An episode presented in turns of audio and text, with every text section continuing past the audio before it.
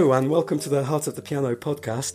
Uh, I'm really super excited today. I've got a pianist called Olga Georgievskaya, who is actually um, on the phone with me from. Are, are, you in Moscow at the moment, Olga? Yes, yes. Yes. Uh, Hi, Bob. Excellent. So um, I actually came across um, Olga's CD, which has some amazing transcriptions. There's this incredible transcription of the Vitali Chaconne, which we'll talk about during the course of this podcast, uh, during this interview, and um, amazing playing.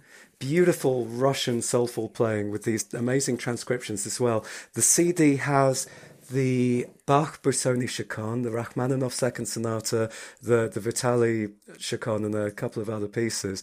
So where I discovered this CD because I was interested in playing the Rachmaninoff Sonata and the Bach Busoni Chaconne, and I was very interested in the theme of whether or not both these pieces had references to bells. Now, the Rachmaninoff obviously has references to, to bells all the way through this piece.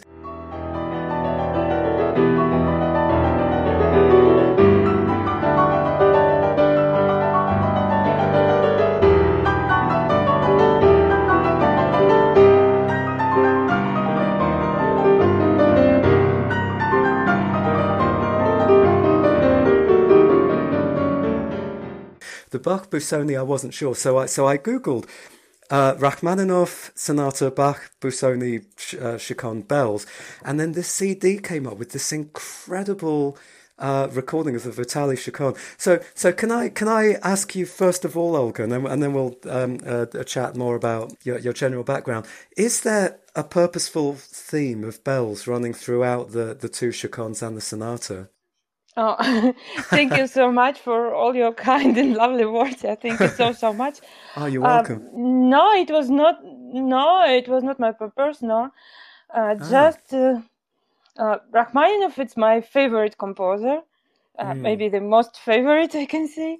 Mm. and also, of course, I love so much uh, these works and Bach and mm, all this music that I recorded for CD. Mm. Maybe so, because it general theme for Rachmaninoff music. Uh, generally, maybe it's because of this, but no, it was not my special purpose. oh, okay. So I was wondering if in your transcription of the Vitali Chaconne, there were bits of it that I thought really sounded like bells.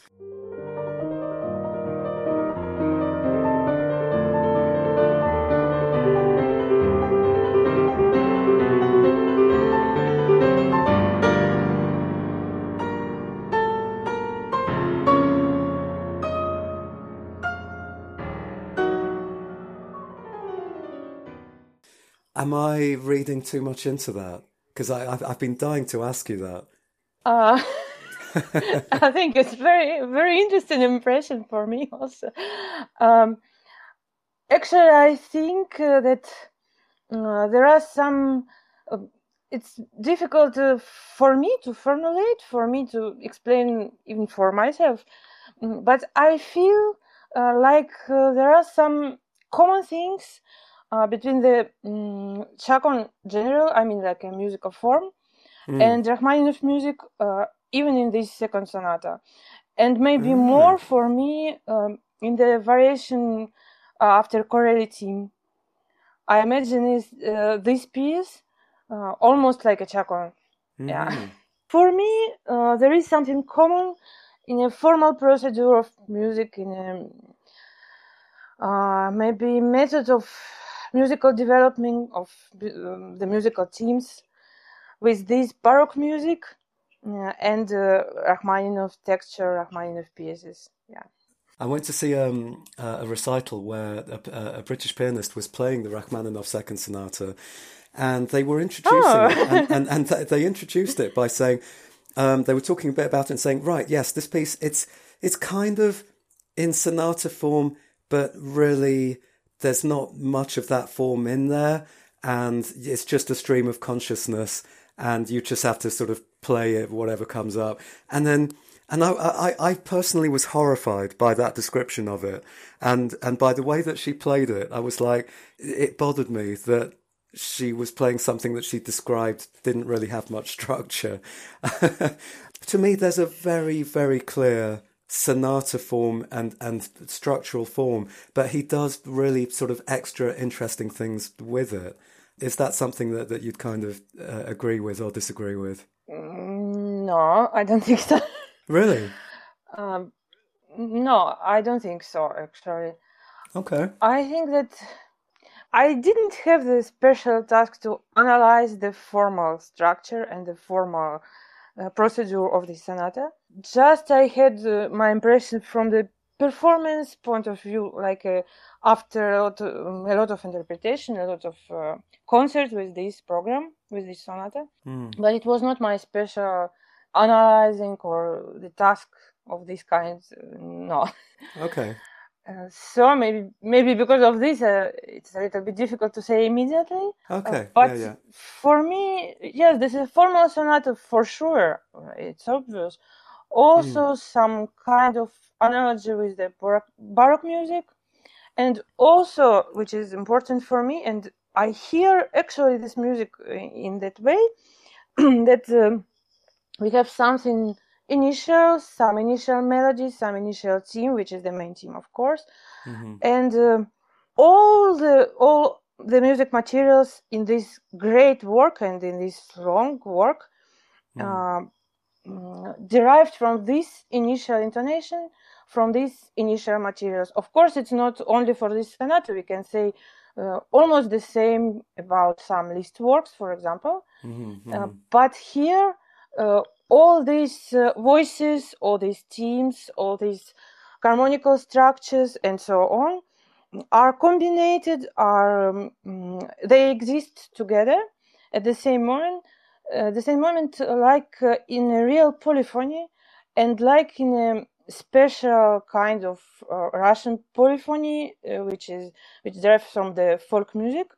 Mm-hmm. When we don't have, for example, you know, four, five, or three, or just two voices uh, at the same time, but in one, uh, one moment we can have three or four, and the next moment just one, because all of them um, again uh, became like a one voice, and it changed all the time, uh, very quickly, mm. very fast, mm. like a very sophisticated, very complicated um, kind of uh, this polyphonic sounding of this polyphonic structure. Uh, I don't know if uh, if I'm clear enough with this. Yeah, yeah, yeah. Well, well. Um, so I think from uh, what I understand is that you're saying that that the Russian folk music is polyphonic in in a way that um, sometimes it's in unison, and then other times there's lots of voices. Sometimes it's two. Um, have I understood that right? Yes. Yes. Um, that sounds amazing because I've then realised that I don't think I've heard Russian folk music along um, those lines. Where can people from outside of Russia get to get to know um, Russian folk music in that kind of style? Uh, yes, of course, it's uh, it's not always uh, because, uh, like everywhere, there are a lot of kinds of music and for example just with one voice uh, and so on but very often it's very characteristic very common uh, this mm-hmm. special kind of polyphony uh, which mm-hmm. is not like a permanent uh, coexisting of some voices yeah but very yeah like structure like this and i feel uh, the same kind of structure uh, in Rachmaninoff's music, inside of this music, but not mm. only with different voices, also with, for example, the different material or the same material. And I think it's especially interesting if the different kind of teams or materials actually um, derived from the one from the one initial team, one initial right. intonation. Wow. Mm. is yeah. is there a CD which would be particularly representative that um, would be possible for people who are not familiar with Russian folk music to listen to to go, ah, this is this is what we're talking about? Um, yes, I hope so. okay, if, if, you let me know yeah. afterwards, maybe I can put it into the show notes. So uh, if anyone's listening uh, who's interested, I'll I'll put I'll, uh, CDs later in the show notes that reflect this kind of stuff. I absolutely want to hear this. Um, I mean, I, I I'm very interested in world music and um, try as much as possible to listen to as much of folk music and, and general music. I have listened to a lot of Russian gypsy music, which is gorgeous, but I don't think I've heard oh. the, the kind of music that, that you're describing. The closest thing that I can think of is something like um, I think about 20 years ago, there was a Bulgarian choir that got very, very famous internationally that sang these very pungent, sort of um, uh, close harmony uh, choral pieces. Um, I, I, don't know. Is it something that would be kind of similar to that? Uh, I can say exactly because actually I haven't heard this, but uh, okay. maybe yeah, something relative. I can suppose. Mm. Yes. Okay, well, well, we'll chat we'll chat later about that, and I'll put some CDs in the show notes because uh, that that sounds absolutely amazing. But yeah, anyway, so basically we jumped straight into bells and, and Rachmaninoff, um, and and really, I mean, I guess I, I guess I've been a little bit selfish in asking you onto the podcast because uh, actually, you know, I'm really fascinated to hear what what you uh, can say about pieces that I'm personally learning at the moment, but also for for the for, but for general listeners as well. Can you um, tell us a little bit about you as a musician? You know, how your education and uh, your your background, uh, the career. Uh, I think not only as a as a pianist, but um, uh, in your academic life as well. Um, I'm graduated from the Moscow Conservatory as a pianist, and uh, this field to give a concert and to play a concert program. This is the main field of uh, my activity, also for the moment, also today. Uh, but uh, some years later, um, I started to teach. So I have a piano class in a university, mm. and I have some piano students. Um, academic career, even uh, I couldn't say like this. Um, I have made this uh, paper, this work for a PhD degree, uh, some years later after the Moscow Conservatory. Uh, and actually, the um, initial idea was not to write something, to write a paper, but it was just some thoughts, some ideas after uh, the interpretation of Rachmaninoff music. And uh, for pianists here, for um, piano tradition, piano school here in Russia, um, it's very common, it's very known that um, Rachmaninoff's texture sounds like polyphonic music. Mm-hmm. But actually, nobody or almost nobody mm, didn't analyze this before. And uh, I think that it's an important um, characteristic of this polyphony uh, that to understand it, to analyze it, uh, actually it's necessary to hear this polyphony in music. So this practical mm. way, like a beginning of analyze, uh, was really important, I think, for this work, for um, this uh, dissertation. Uh, and uh, of course, also it was interesting Mm. And I tried to analyze and to give some theoretical base um, after my hearing, after interpretation. Um, and uh, also in this work, uh, I analyzed some interpretation by composers because uh, also he was a very famous pianist. So uh, mm. we have some recording of his interpretation. Mm-hmm. Mm, also, it was very interesting to analyze this.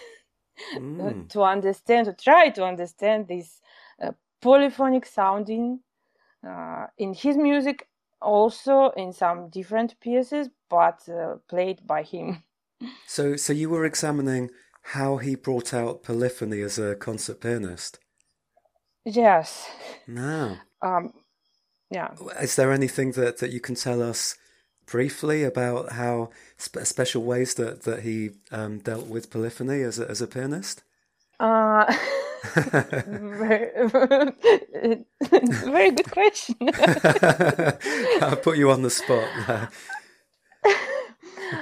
uh, I think that um, uh, this is like uh, to have to, to be able to play a polyphonic structure. Um, it's needed to have a different kind or special special kind of hearing mm. uh, so for me it's like um, we have a possibility uh, or different kinds for hearing for harmonical structure, this is uh, one kind. For polyphonical structure, is another kind. Mm. It's not like uh, something given um, by nature because we uh, can develop it and we should develop it actually.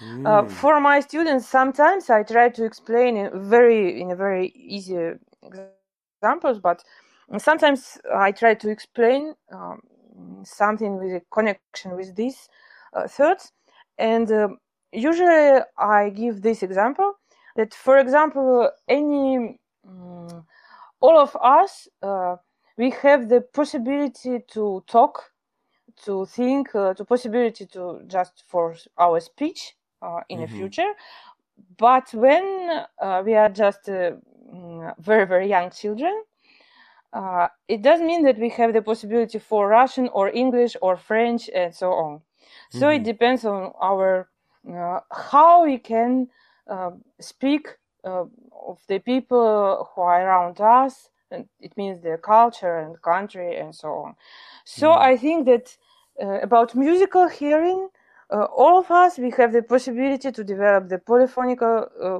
hearing and the harmonical hearing, and of course, the professionals should have both of them. Mm. Uh, but actually, it depends a lot uh, on the music uh, which is around us. I think that today is mostly harmonical structure and much less the polyphonic music. Mm. maybe because of this, um, this side of our hearing. Uh, our harmonical hearing, I think it's much, uh, it's more developed uh, for sure than the mm. polyphonical side. But uh, I think, and I'm sure, because uh, very often I work with these, with my students, with uh, different pianists. Of course, it's possible, and we should have it. So it's like a special kind of hearing, and if you develop this kind, this side of hearing, you have like a space, like a sounding space um, to hear in a special way uh, all the structure uh, which are in the base of sonata or chaconne or any musical form. Mm. Mm. yeah. yeah. Um, that, that so neatly takes me into one question that, that I wanted to ask you. And uh, one of the, the big, big reasons that I wanted you on the podcast, which is when when I listen to your CD, yes, it really strikes me how incredibly well developed your ability to communicate counterpoint, polyphony, and structure is. I mean, especially in something like the Bach Busoni Chaconne.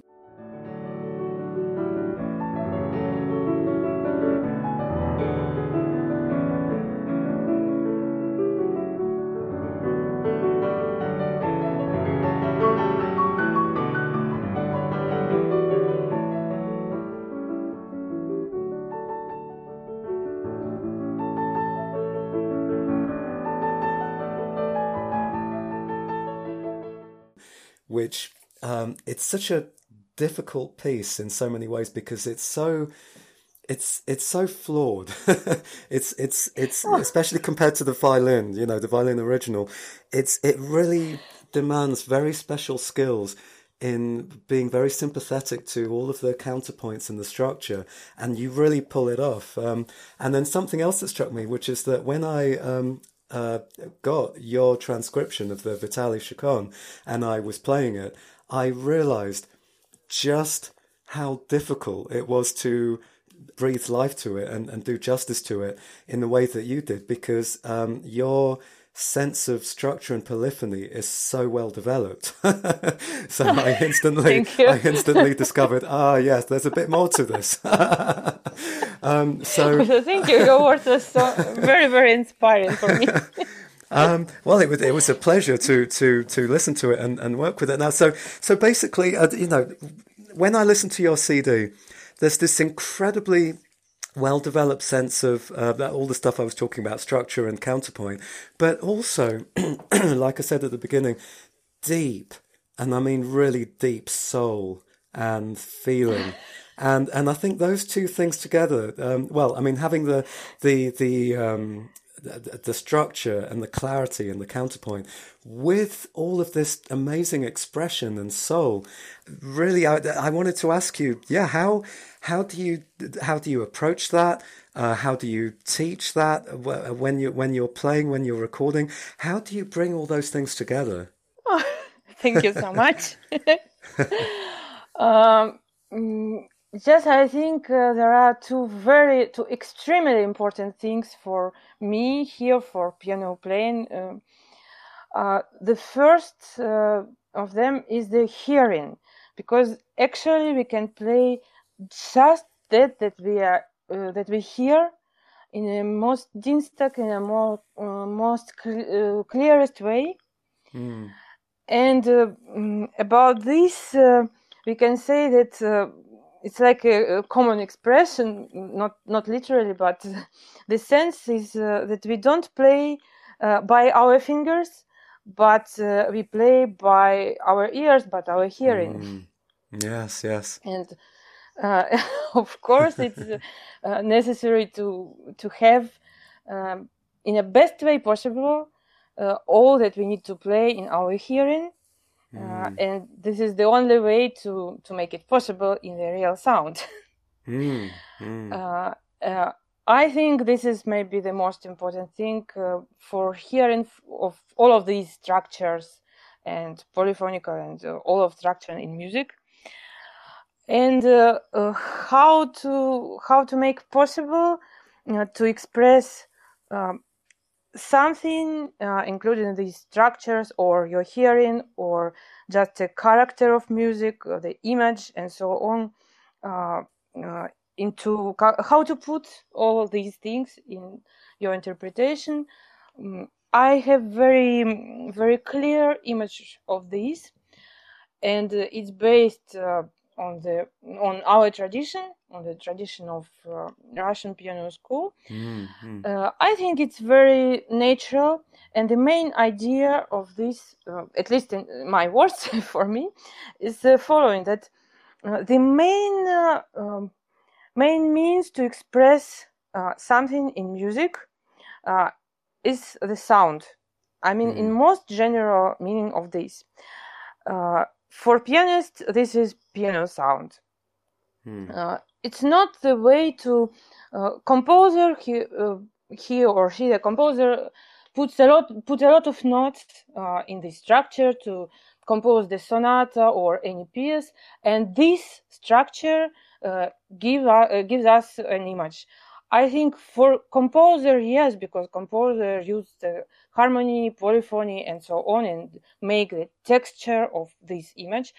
But for performer, for uh, our interpretation, uh, the main task is to um, put all the structure into the sound, and uh, mm. this is very um, natural consequence from the essence of uh, art of music because what is music music this is art of sound mm. music if it's only written in the scores maybe it's clear for professionals but it's not music it's not mm. something sounding mm. so if we consider that the mm, music generally is the art of sound uh, it's obvious the next step is the sound is our main uh, thing to do something Yes. So we should think about the character of this sound, about the color of this sound. And for example, it's very primitive, very um, the first example. So it's not so maybe so good to explain in a high word, but um, if uh, you have um, a sad piece, you should firstly find the sad sound. Hmm. Because just to play in a minor key or something like this, of course, it's necessary, but it's given by composer. It's not ours. It's not by performers. Mm, mm-hmm. And what the performance could do just to find um, a sound for this. And so uh, our main task is to find the kind of sound, the color of sound. Mm. Uh, for this, the initial condition, the necessary condition uh, is to have um, initial quality of of it. Uh, the quality of this sound with which we can work and uh, find different colors and a lot of different colors and finally to express something. Mm, mm-hmm. yes. So it's a little bit it's not the same. It's another side of um, interpretation of performance processes. But of course it's also in a very close connection with the hearing because uh, if i ask the if i make the next question and if i ask how exactly uh, can we make this uh, so yes. um, it's the same it's the same answer uh, you should hear this firstly and mm, then you yes. can make it yes but without yes. hearing it's not possible yes and, so and again, two different think... sides but yeah. I think we were sort of chatting about this briefly on, on WhatsApp. That um, I, I, understand. I think that, that the the Russian school of, of piano technique is sort of driven by very strongly imagine the color of the sound that you want and then let the body discover how to make that. Uh, would that be a, a, reasonable way of describing it? Whereas maybe other styles of, of teaching, um, uh, other schools of piano teaching are more you, you hold your fingers and your hand in this way to make this kind of color. Um, is that a reasonable? yeah. no, but uh, actually, I think that uh, yes, many professionals maybe they have uh, these possibilities after uh, after a professional school, but um, unfortunately, it happens very often that they don't realize what exactly they have. Mm. And so it's not a good thing because it's a, there is a great risk that uh, it will be it could be lost actually. Mm. Mm-hmm. yeah, so I think it's really very important to understand, to try to analyze this and to understand what happens, how it works. Just to yes. have it, of course, is is good, but it's not enough. So, so, so you're saying that, that it's important to be aware of the the fact that the most important thing is to have the intention of hearing and perceiving the color of the sound in your mind first, and that's the most important thing. Uh, yes, of course. Yes, yes, excellent. Uh, yeah, yeah, yeah. so, what about um, in terms of of technique in terms of actual sort of physical things. Once you have the the colors once you have the sound in your mind what practical ways are there to help bring those out in in uh, in terms of how you physically approach the piano? Uh, really excellent questions or, or, or, do you um, prefer that that step is intuitive once you really know what the you're very clear what the sound is? Um, so um, I think, uh, and even I can say that I know that initial and necessary condition is to have um, quality mm, of sound. Technically, if I'm trying to explain how to have it with, uh, during the piano playing, um, to have a really deep sound, it means um, when I begin, when I try to um, put my fingers uh, at the keyboard, uh, it should not stop them at the line where physically uh, the keyboard exists. Mm-hmm. So there, are, there is no stop uh, at this line at all. Mm-hmm. Uh, and of course, the movement uh, maybe even inner movement uh, inside, uh, really inside of your hand, of your fingers. It continues and it's absolutely endless. Uh, so you can imagine like we reach the bottom of keyboards, mm-hmm. but actually um, it's not the case because it continues and continues. It's um, absolutely endless. Mm. And this is a condition for the this quality of sound. And only um, with this quality of sound, which is the first step. And of course, it's not possible to have immediately this quality and the different colors, but this quality of sound, mm, this is the base and this is initial condition to be able to have uh, later uh, the different colors of sound of the same mm. sound. I want to say, mm-hmm. of course. Mm-hmm. Yes and uh, so for many years because it's not so easy i think in practicing for many years uh, we just uh, mm, train this quality of approach of your fingers at the keyboards uh, and uh, after this, the next step um, is to um, try to uh, really be able to play with the different colors. But if we don't have this deepness of any key, of any sound that we try to, to make uh, real mm. on piano, uh, so we can just imagine the different colors, but your sound uh, rest the same. mm, mm. Yeah, and I uh, think it's not a, an easy question. It's actually this is the work for many years. yes, I'm asking. I'm asking all these sort of uh, very simple questions that I'm aware you can write entire books as answers, but it doesn't mean we can't try. and in fact, you know, even books and books, it's not really going to answer the question.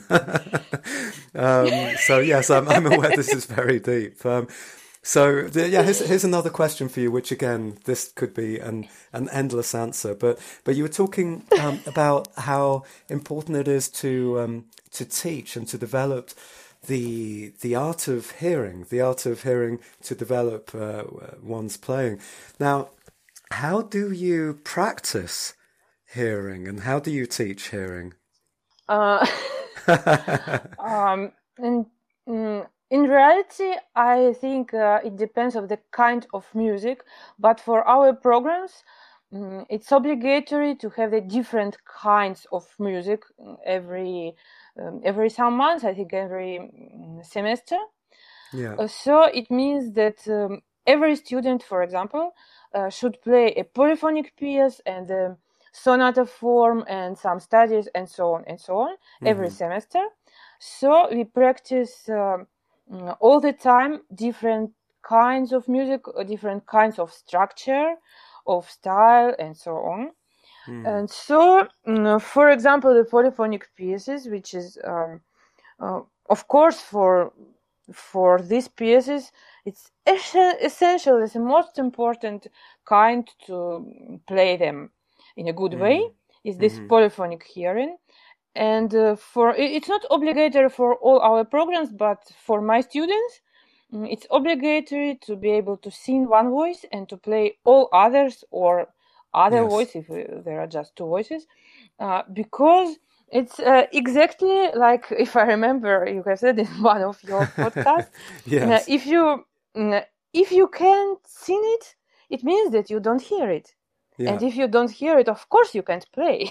Yes, yes. uh, even if uh, your homework, of, I mean, the homework of my students, is uh, doesn't be uh, so good. Of course, I can hear this, and I ask to play exactly this bar.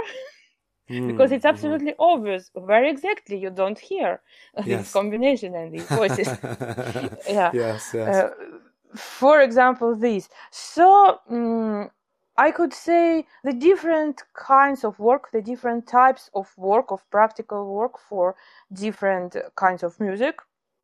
But finally, in one way or in another way, um, all of them uh, have the common thing uh, the hearing mm. um, of structure, of texture, and so on.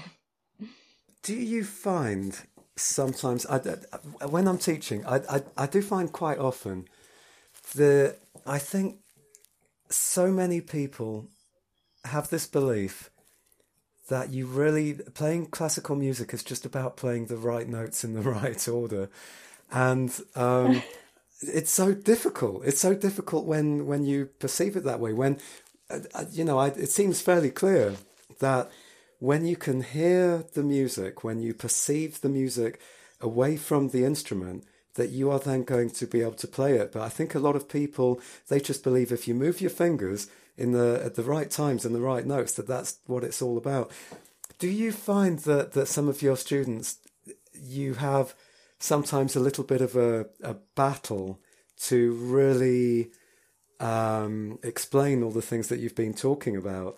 Um, do they all buy in? Yeah, do they all sort of believe you when you when you say all this, or do you find that some people are very resistant to seeing it that way? Uh, yes, I think some people are very resistant. Maybe not, not because they don't believe me, but because um, sometimes maybe it's not too easy to understand this. Mm. yes, I think so. Yes.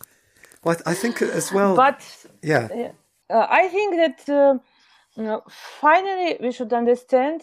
I mean, all the pianists, all the performance, uh, we should understand uh, what is our main goal, what is our main aim mm. during the interpretation, during the performance processes. And so we have a score, we have a musical text given by composer, but uh, our task is to um, put it in a sound, in a sound in music, mm. and mm. to express something by our means, like sound, for example. And this is the main. yes. so yes, it's very important to have a good fingers, a good technical abilities, and uh, it's not also very important. It's necessary, of course, for the professionals. Mm, but finally, all your mm, possibilities near the piano and technical possibilities and your sound and and so on. All your possibilities. Is just like a language uh, to say something. And finally in 20 or 25 years or uh, maybe later uh, you will have a question. What exactly can i say? If i have something to say which would be interesting for others for people or mm. not or it's just yes i can speak this language but uh, what else yes. So, so to develop polyphonic hearing, uh, you described one way of practicing that, which is to sing, be able to sing one line and being able to play the other uh, as you're doing it. Um, what other ways can um, do you think it's possible to develop polyphonic hearing or, or polyphonic listening? Uh, this is the first way. I think this is the most effective mm-hmm. and the mm-hmm. most important. Mm-hmm. But also, we mm, very often we use the way uh, which the student uh, plays uh, one voice uh, and the teacher plays another voice at the um, near, but with another piano. Mm. Uh, or right and left hands or different voices. so mm, in mm. a various combination, but it works like this. I also advise uh, for my students, but it's not. It's a little bit more difficult, so not maybe for all of them. But I advise the exercise like this. If you take, um, for example, two voices inventions by Bach, so it's not uh, too difficult for mm. students. It should not be difficult, and you um, play uh, this piece just uh, separately only right hand and only left hand but not together no one time mm-hmm. and you learn it to be able to play without a scores mm-hmm. just by memory by heart uh, uh, right and left hand separately mm-hmm.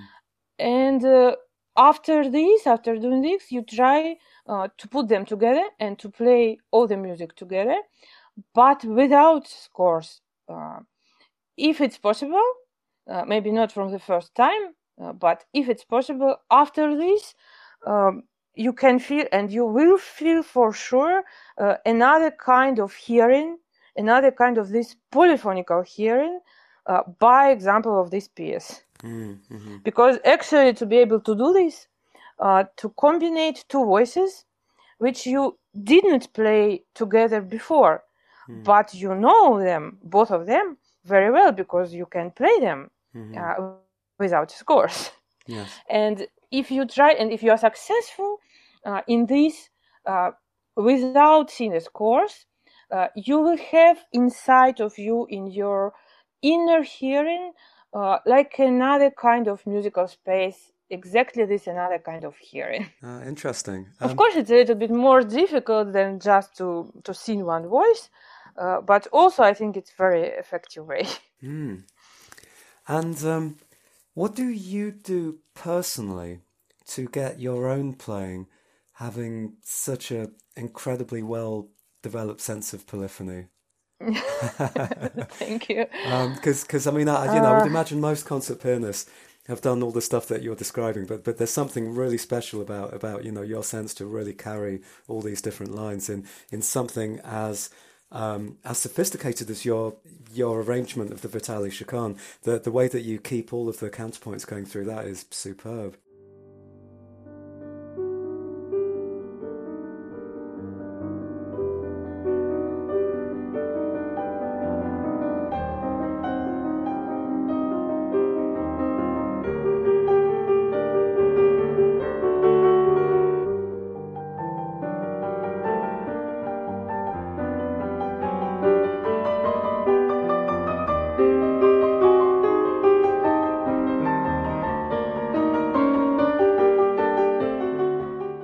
So, so what? So, what do you do uh, specifically?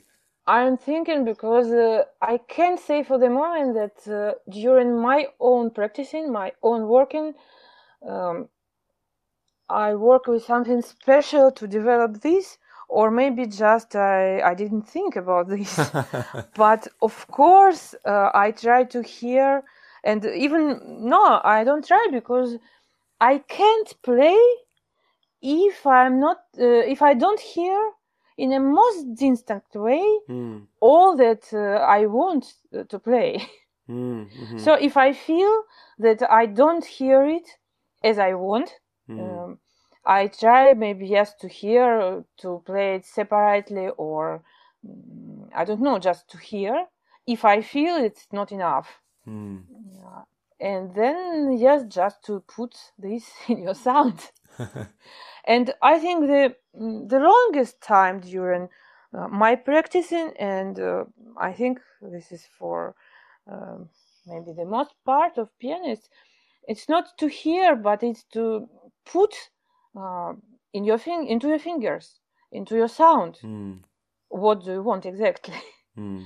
because it's very important to understand and to hear, but um, mm, because of time, uh, of course, it's not so long time to understand or to hear, and the longest time it's exactly uh, to put this into your sound, into your fingers. Mm. Well, let, us talk about the um, the, the Vitali and, and, some of the other transcriptions. I love. Uh, I've always loved this this Vitali Chaconne.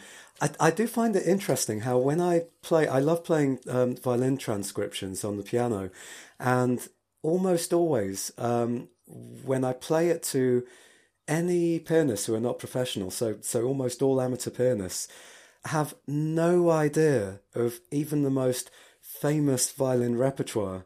Uh, I find that a really sort of an interesting thing that pianists, unless they're professionals, only seem to listen to to piano music. Um, but but obviously, yeah. you must have a love of uh, um, you know a lot of other different kinds of music.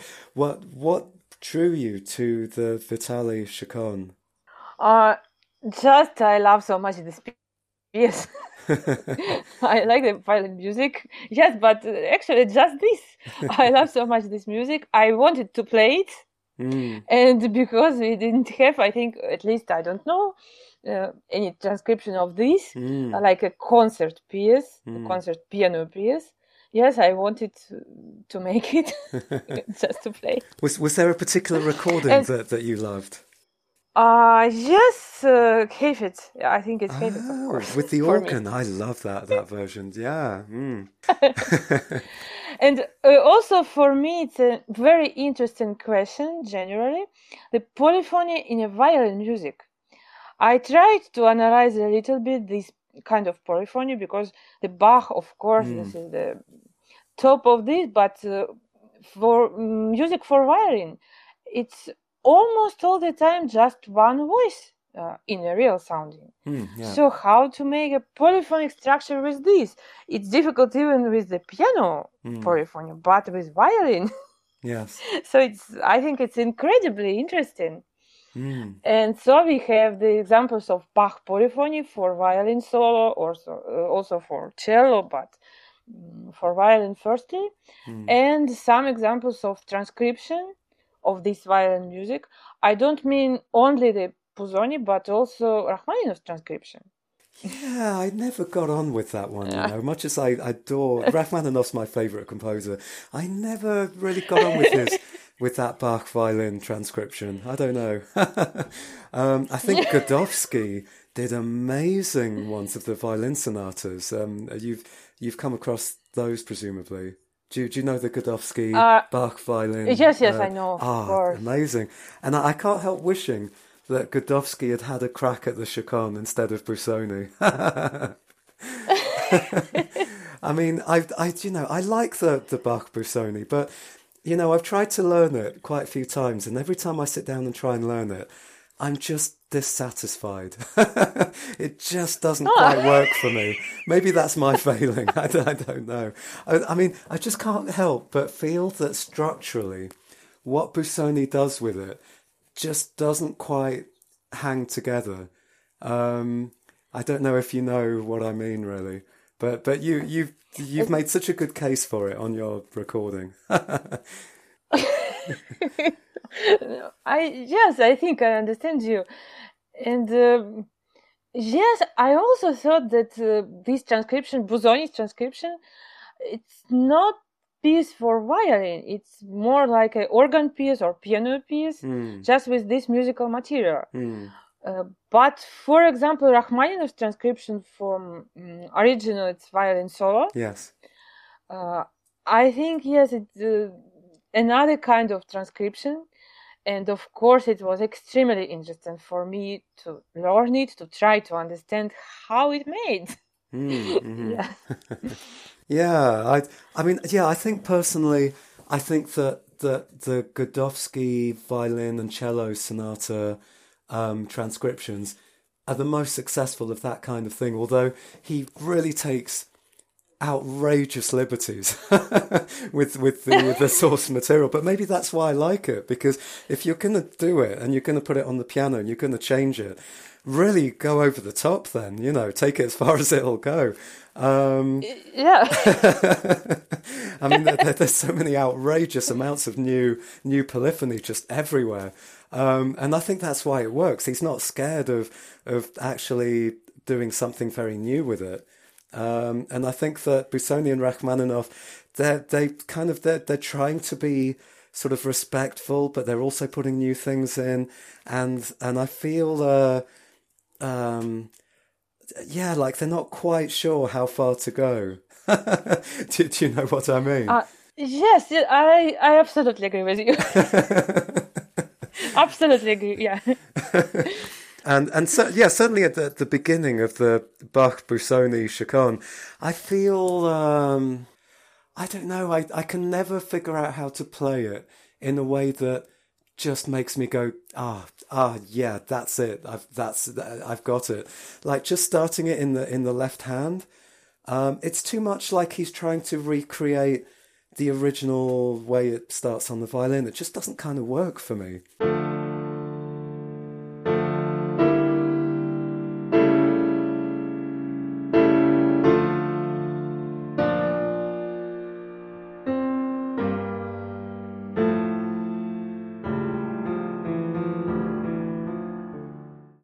It's it starts off like it's trying to be the the Brahms uh, for left hand, which is you know very accurate. Um, I don't know. I've I've always struggled with it, um, but I, am guessing that, that you haven't had quite that struggle. That that you have that's the, the uh, a deep love of the Busoni version.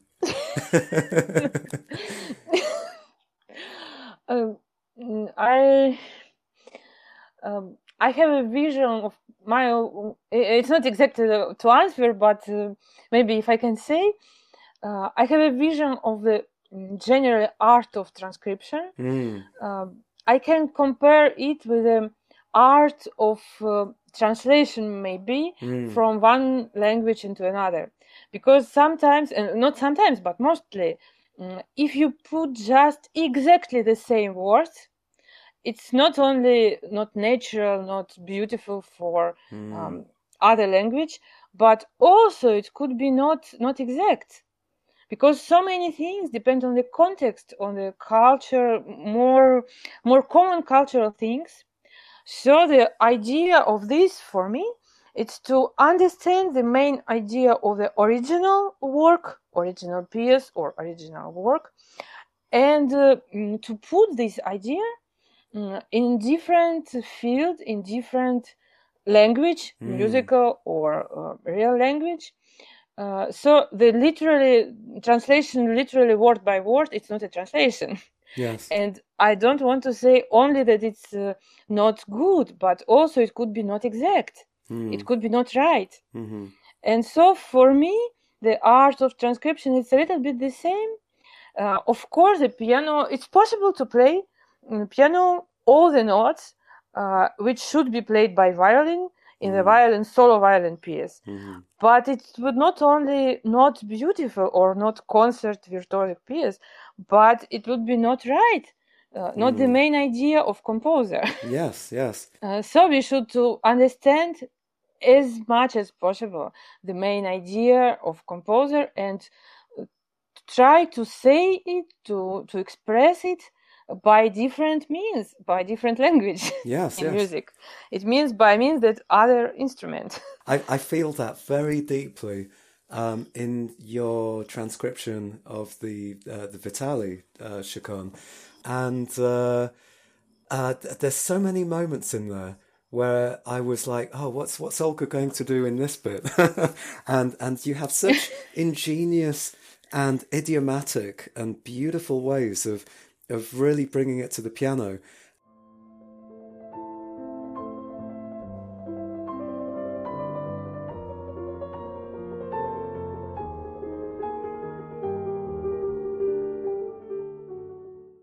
You know, I'm I'm basically I I I've thought for for a long time before I saw anybody else say anything similar that the that the the original um, uh, Bach's original Chaconne for solo violin, was just really one of the greatest things that mankind has, has ever achieved. It's just you know incredible, and the and the Busoni transcription. It's okay. it's it's yeah, I, I, you know it's I think it's an important piece in the in the piano repertoire. Uh, when the right people play it, I can have a really deep enjoyment of it. Um, but when I hear your version of the Vitali Chaconne, I actually think this is a much deeper, much more successful piece than Busoni's version of the Bach Chaconne.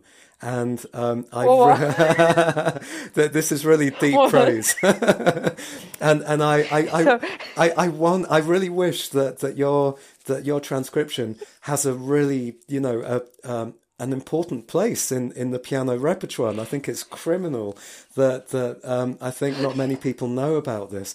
I I just think it's so deeply satisfying on a level that, that satisfies me so much more than something like Busoni's version of the Bach Chaconne. And it's such a gorgeous piece of music. uh, again, that's where, why I wanted you on the I have no podcast. words. how how to say you thank you? I have no words. I don't know. thank you. um, I, I- you know, I had such deep enjoyment from from learning uh, your uh, transcription, which which is very challenging. It's um, you make it sound so easy on your recording, but it but it's very challenging. But not challenging in a way that because it's badly written, but just because you've written something so deep. You know, it's it's very challenging. Um, but yeah, it's it's it's amazing. Um, uh, and and you've you've written so many transcriptions, and unfortunately, it's uh, it's not possible to uh, to listen to all of them. I already uh, uh, asked you before the interview uh, how many it's possible to to listen to. I think there's there's some. I'll put them in the show notes. But yeah, when you go on your website, there are so many transcriptions uh, that you've made. You obviously deeply love uh, transcriptions. Um, what what are some of your other favorite transcriptions that, that you've made? Thank you so so much. I'm so happy to hear all the words. Uh, Oh, it really deserves to be to be listened to by by so by, by you know everybody. Uh, that this this we this piece needs to be performed by you know all the the great concert pianists. It needs to be a proper part of the the the mainstream piano repertoire. I really believe that. Thank you. Thank you so much. Uh, I have made for the moment just three from uh, Rachmaninoff's romances, and two of them um, there are on the CD. But recently, I have made also the third one. It's um, House Pot is Here, if I'm not wrong in English translation. Mm, also, recently, I have made one of the mm, vocal pieces by Dargomyzhsky. Uh, It's sorry, a very who? short piece. Uh, sorry? Uh, so by which composer? Uh. Oh, okay. I don't think I know him. Uh, yeah, it's um, The Young and the Maiden. ah, okay. It's a very Mhm. short piece. Very short piece, but uh, I really like it. Yes, yes. and it was uh, it was very interesting for me uh, to make this transcription uh, by his st- by its style and uh, it's a very transparent music very easy to play uh, but it was uh, stylistically it was very interesting for me Mhm. also to make it hmm but actually maybe it's difficult to say uh, what of them, which of them is my favorite? Because at the moment, when I'm working with one or another one, uh, of course, I'm I'm working, so I like it so much. yes. And then uh, also I have made uh, two pieces to Rachmaninoff's work for piano duo. One of them for two pianos, mm-hmm. and another one for piano for hand. And for two pianos, it was the um, one movement from uh, string quartet um, of Rachmaninoff. Mm-hmm. It's, this is the work he was not um, completed, he was not achieved. And uh, it was written by Rachmaninoff in his young years. Mm-hmm. Uh, so one of these movements, uh, it uh, also calls romance, but it's not for it's not a vocal piece. It's for string quartet. Mm-hmm. Mm, I have made a transcription for two pianos. Mm-hmm. What was the one for four hands? and for piano for hands, it was another movement from the same string ah, quartet. Okay. Yes. Yeah, I'm gonna have to. I'm gonna have to order that at some point. I think. Yeah, definitely. um, d- did you listen to Earl Wild's CD of his transcriptions of the Rachmaninoff songs? Um, I'm not sure. Oh, if you've not heard the CD, I'm going to send you a, a link to this. Oh, you are in for a treat. Um, yeah, I, I, think this would be one of my desert island CDs. Uh, you know the the pianist Earl Wild. Yes. Um, yes. Well, yeah, he he did. Um, he recorded a CD just just only of his transcriptions of Rachmaninoff songs.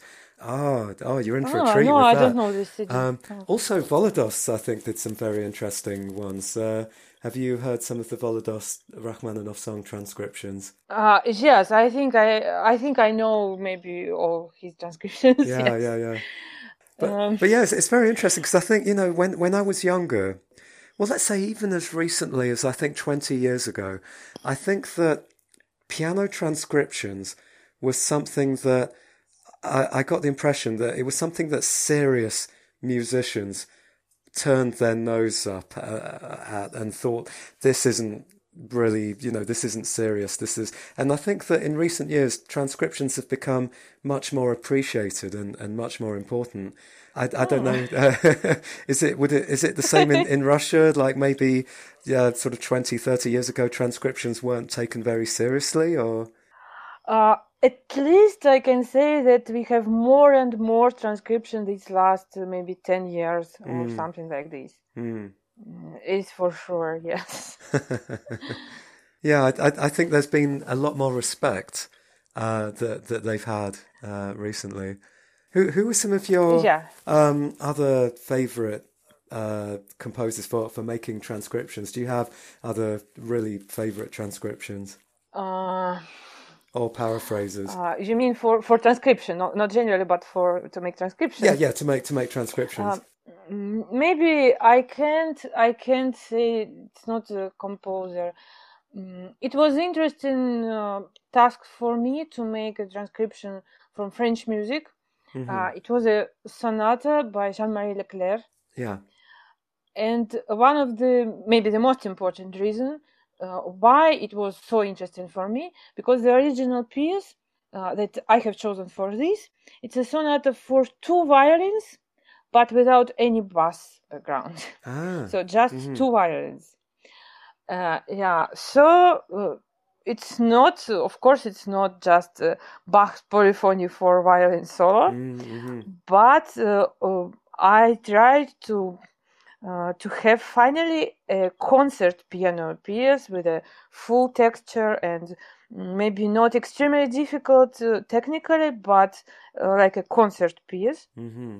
And originally, it just two voices, uh, two violins. Right. So I didn't realize that when I listened to it. That's uh, yeah. So that's a lot of filling in the spaces.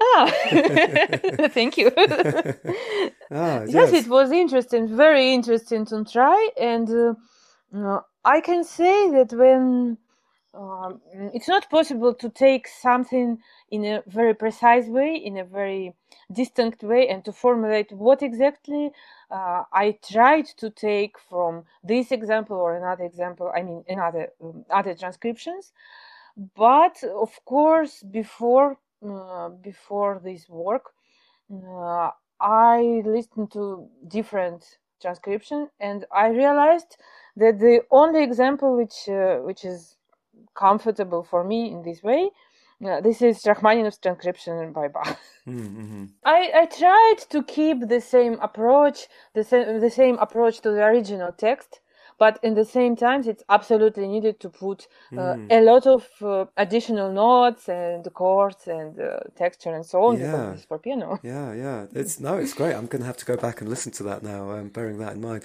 And, and what, what are some of your favorite transcriptions to play that are that are not by you? What what are some of the, the your favorite transcriptions in the piano repertoire? Uh, maybe it's uh, Busoni Chaconne Right. Okay. Okay. Other than the Busoni Chaconne, because I know I know you like that because it's on your CD. uh, but uh, but um, maybe it's because of original music. Yeah. Yeah. Because if you ask me what is the piece from transcriptions repertoire, and uh, I thought uh, which from these pieces I have played many times or uh, yes, it's maybe it's Busoni Chaconne, but not because of this kind of transcription, because of the original piece. Yeah, yeah, yeah, absolutely. I, I, I do wonder how popular it, it, it would be if it just existed on its own without the original violin version. Yeah. yeah. so, so, so it sounds like you, so, yeah, you share this sort of feeling that I have, which is like, well, it's, it's lovely that we can play it as pianists but it has its it has its issues. um, but but yeah, but but lovely that, that we actually can play it. Um, what what have you, uh, have you got plans for your career as a as an international concert pianist? Are we going to see you in in the UK uh, uh, at any point? I think you play in in France. Yeah, where where have you played other than Russia? Quite a lot. And and what's what's your plans for the future? Uh, I have played in many countries in France, in Italy, in Spain, mm. uh, in the United States, mm-hmm. uh, even in Latin America. Mm. Actually, I don't remember in many countries, in Greece, in uh, and so on. Okay, just not England. Uh, no, not yet. Unfortunately, not yet. Yeah, I'm, well, I'm sure we'd love to to see you over here. Thank you. have you have you got? it would be a great pleasure. um, have you got any more CDs on the horizon? Maybe maybe with loads of your transcriptions. For the moment, I don't have. I hope, yeah, mm. that I will have. But uh, no, for the moment, it was just the first CD and the only CD that I have. Mm-hmm. Did, yeah, what's what's it like recording? Do you do you enjoy recording? Uh yes, yes it was it was the first experience mm. uh, so of course there are some things that i couldn't suppose before mm. or uh, just suppose but i didn't know exactly mm. but it was a great experience it was a very good and very pleasant work and yes i like it what's I, do you know I, I really just can't stand recording what's your secret for performing to a red light um, when you're recording and having all that beautiful expression and having all of the the um, the the counterpoint and you know everything sounding so good. Because I think that you know generally as as pianists we we tend to have experience performing to an audience. And so you know I, I think that it's much easier to get used to that because it's something that happens quite a lot. How do you manage to play to a red light and still be able to express and connect in that way that you would do with an audience? Uh. so all your questions are excellent. um, uh, the way to play for me, and I don't see the difference from this side between the real concert, live concert, and recording. Mm-hmm. I mean, from this side, is to be uh, I could say to be concentrated, but not in uh, not in a precise sense. To be concentrated on the music, mm. uh, to be into inside of the music. Mm-hmm. Uh, and I think this is the best. This is the most pleasant way, and uh, this is the best way yeah, to yeah. be able to play in the best way possible. Yeah. but it's not a concentrated like to have more intention or something like this. It's just uh, i want to say to be inside of this music. Do not feel do not uh, uh see um, anything besides this. So really to live uh, yeah. in the performance in the yeah. Yeah uh, i think that can be really deep uh, um, i think yeah I, I, know you've listened to some of the uh, the other podcast episodes that, that we've done yeah. and uh, and so that's kind of a, a common theme that, that i try and come back to which is that you know that I think a lot of people just think that what you have to do is concentrate really hard, hard on what what your fingers are doing, and that this is really very fundamentally the the wrong approach. So when you are practicing in your own time at home and you, and you're you're learning a piece and you and you're developing and, and you're doing all your practice, are you practicing as well? Like this sense of getting inside the piece of of really um, fully inhabiting, being inside the, the music? Um, and and if so, how do you do that? How how do you personally practice that? Uh, yes, I think that this is the best way to practice to be inside that music, and mm. I think that when we start in UPS, especially if it's a difficult piece, so we could have a lot of technical problems or something mm-hmm. like this, and we should work with this. Mm, just because of these problems it's not possible because uh, we have a real sound and if we have a wrong notes or not the real tempo and so on so on mm-hmm. all the mm-hmm. kind of difficulties with, uh, which with which should work uh, it's just not possible when we begin to start in UPS or begin to work with it. Mm-hmm. Uh, but um, uh, also it's an interesting question and uh, um, i try um, i try to give an example which also um, i explain sometimes. Uh, when we have a um, text any text uh, and uh, the meaning of this text is very essential is the most essential thing for us. So if we understand what it means it gives the way to learn it and mm-hmm. to work with this. And this way it's much more it's more effective and the most effective way than just we put all the right notes and the right tempo and the uh, no technical problems and then we try to find a musical meaning. Right i think okay. it's not only uh, yeah. So try to understand this music. This is the first task mm-hmm. and mm-hmm. of course for this you should be inside as much as possible Yes, yes. It doesn't mean that we don't have any other problems, technical and so on. But it means that this is the fastest way and the most efficient way to work with them. Yes, I think so. Yes. Well, it's interesting what you were saying just before about, you know, the feeling of being concentrated in the music, but then you were saying that that might not be quite the right way of, of saying it. And, and um, you know, this is something that I've been saying to, to a lot of all of my students because I see this very common trap that that people they they feel that they have to like concentrate in like with that it, it's like it's difficult and that they're not listening they're not feeling but but they're having to really think and focus and concentrate on on everything that is technical. And um yeah. Uh, this and and I think a lot of them they just don't believe me when I say to them that, that they don't want to do this. And a lot of them say, but I have to. because it's difficult, and and then so it was. Uh, yeah. Uh, yeah, well, well, yeah, but then my answer to that is it's like, well, then slow it down and work on small bits of it, then until it's not difficult. Um, but I mean, yeah, what what are your thoughts on that? Uh, it was exactly for me that I started to listen to this conversation about the concentration. and my first thought it was, uh, for me, it seems like something strange because uh, how we could be not concentrated and just one minute uh, later or maybe less um, it was obvious that the meaning is the same so maybe just mm. a different type to express this yes uh, but uh, exactly I thought about the same, but for me, for our students, and maybe it's also because of the language, I don't know, mm. but always I say you should be concentrated on the music. Yeah. It exactly means do not be so concentrated on the technical things. Yes. And of course, yes, uh, how can I be not concentrated? It's difficult. So I say, if you want to be successful with this, you should start with the yes. meaning. Yeah, yeah and yeah. for example, the difficult things for for our for every student, I don't know, but for our students, is to play without the scores. Mm-hmm. And so they try to learn just the score, just the text, and then to think about the music.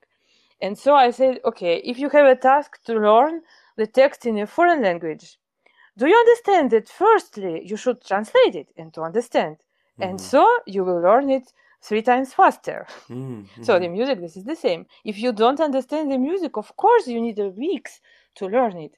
But if you understand it more, uh, it's the fastest way. Yeah, yeah, yeah. I, I think your um, uh, on your website, your your list of repertoire is um, it's huge. So do you do you have any do you have tips uh, for how to memorize? I know this is a question that comes up loads. Um, what what are the ways that you speed up and make secure learning something by, by heart, by memory? Yes, I think my general way is to understand.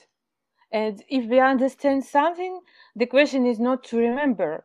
But uh, if we really understand something, it's not question to remember. We just know mm. this. So it's interesting. You obviously have a deep understanding because you've done all these transcriptions and um, uh, and so I mean, especially from from the Vitali transcription, um, you you obviously have very very strong compositional skills. Um, how much do you recommend that side of things to your students? Um, I think that this is just a consequence of the system of the systematical education, mm. because uh, when we are students, we learn the harmony and polyphony and history of music and piano and so on and so on. Mm. And uh, all all these subjects, all these um, different fields, of course, they are about music. They are connected with music. But for us, I mean, for students, they are like something different. And finally, if we continue to work, uh, we understand, and uh, one moment we can understand that this is just one music Mm. For example, for me, uh, right now, for the moment, if I say that I hear this or I understand this structure or piece or uh, kind of texture and so on, this is exactly the same. Mm. If I hear, it means that I understand, and I understand, it means that, that I hear. Uh, I don't know how to express it more precisely, even in Russian, it's absolutely the same. but it's really so exactly i hear that i understand and the opposite mm. that's that's interesting i think it final result of all this kind of uh, uh, studying of learning the different initially different fields of music but finally this is just music this is something whole mm. so so you're saying that in the russian system most pianists are then able to just write their own transcriptions with quite sophisticated counterpoint and polyphony in the style that you've done because this is just how the Russian system is. Is that what pretty much most, uh, maybe not uh, to the incredible level that you did with your Chaconne, uh, with your Vitali Chaconne, but is this something most Russian pianists can do, more or less? Uh, Actually, I don't think so.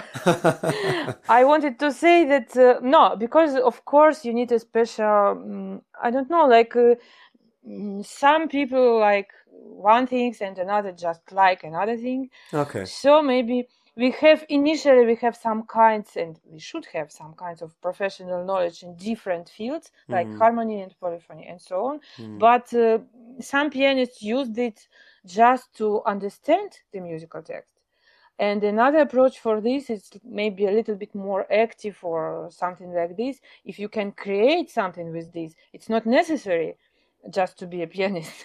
Mm, so mm-hmm. maybe it's not interesting for all pianists. Mm, but I mean that the knowledge of this initial knowledge of this field, not to create, but to understand, to learn, to to learn by memory, mm-hmm. and so on, yes, I think it's necessary. Yeah, yeah, and I don't know when you look at all the the really great pianists in history, I'd say a giant proportion of them were able to compose and arrange and do transcriptions and all that kind of stuff because yeah, I mean, it just makes logical sense as well that you're saying in order to memorize something, you need to really deeply understand it. If you can compose and arrange, um, it seems logical that, that you're going to be able to understand it deeper. Is that something that, that well, yeah, what's what's your thoughts on that? Uh, maybe for me, um, well, I could be wrong. I don't know. I'm not a composer. Um, I think not exactly. I think that um, it's also a special kind of hearing, mm-hmm. uh, hearing of music, not an internal hearing, but hearing of music. Mm-hmm.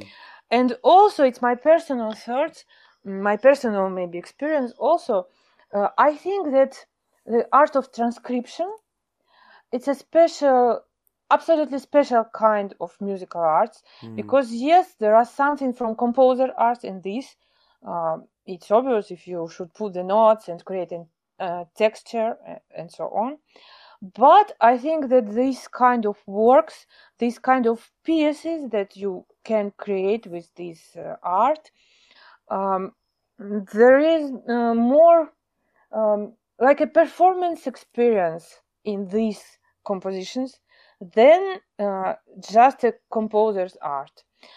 And for example, Busoni, uh, who was a composer also, mm-hmm. and we know uh, we know him more like a pianist or uh, his transcription, but much less uh, like a composer.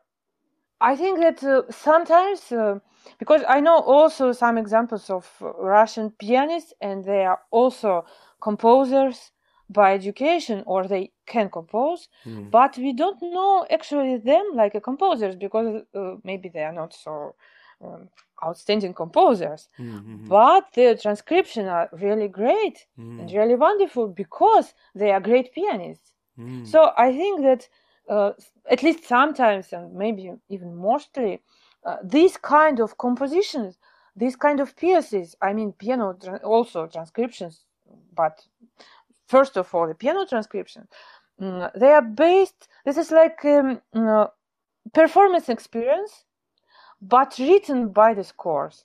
So written by the means of composer. Mm-hmm. It's not the same like just create a piece. Mm-hmm. Yeah, yeah, yeah. do, do you listen yeah. to a, a, lot of uh, other so, so yeah so so you love Just, the Bach Busoni. What other violin music? What, what's your other favorite violin stuff? Uh I like uh, so much the Sibelius concerto, violin ah, concerto. Mm, yeah, yeah. For example, but actually, I think a lot of pieces. Uh, genuinely, I love the violin repertoire, the violin music. Do you think that helps your piano playing to to be really familiar with how the violin sings? Of course, it's not only violin. I think it's absolutely necessary as much as possible. yes. Of course. Yeah, yeah. No, I mean, exactly I, I think of for, course to understand. I, I, I think so, but to understand music. yeah, because yeah, yeah. music is something whole, of course. Mm-hmm, mm-hmm.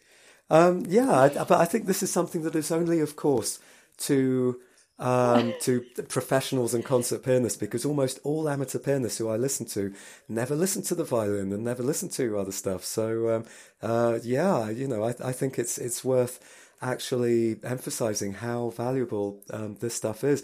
Um, I, I, picked up one of my old scores um, that my piano teacher had been teaching me, and all over it, had been writing like a violin, uh, stuff like that. But oh, um, Um, anyway, the, the, yeah, we've had a, a, a lovely long chat. Um, uh, uh, we, we, should uh, probably wrap it up. Um, I've really, really enjoyed chatting to you, and thank you so, so much for, for your time oh, and your enthusiasm. Thank you so, so much. Yeah, I was extremely happy to chat, and thank you so, so much. and and thank you again, you know, for for this beautiful gift of these transcriptions and this, this amazing gift of this Vitali Chaconne, which which I really hope um, more people are uh, are going to go and check out. And uh, I would love to to really hear this uh, being a, a mainstream repertoire thing. I think it's just a masterpiece. It, it really is. Uh, that you're you're specifically what you have done with it is really a masterpiece. Thank you so so much. Thank you. And I think that uh, your postcard is really fantastic. Oh, I was very, very impressed. Thank you. No, but uh, it's so. Thank you for your for your great work and for your ideas and. Uh, yes, it's really fantastic. It's lovely to to to hear back from from someone that that you know I respect and and look up to. Uh, so much to have all that lovely feedback from you. I really appreciate it. Thank you. Okay, so so yeah, to to uh, to the audience, um, uh, do check out the show notes. There's going to be quite a lot in the show notes uh, for this episode today. And um, thank you very much for listening into this podcast. And uh, I'll I'll probably put a, record something else to come after this. Uh, but thanks very much for listening, and goodbye, everyone. bye.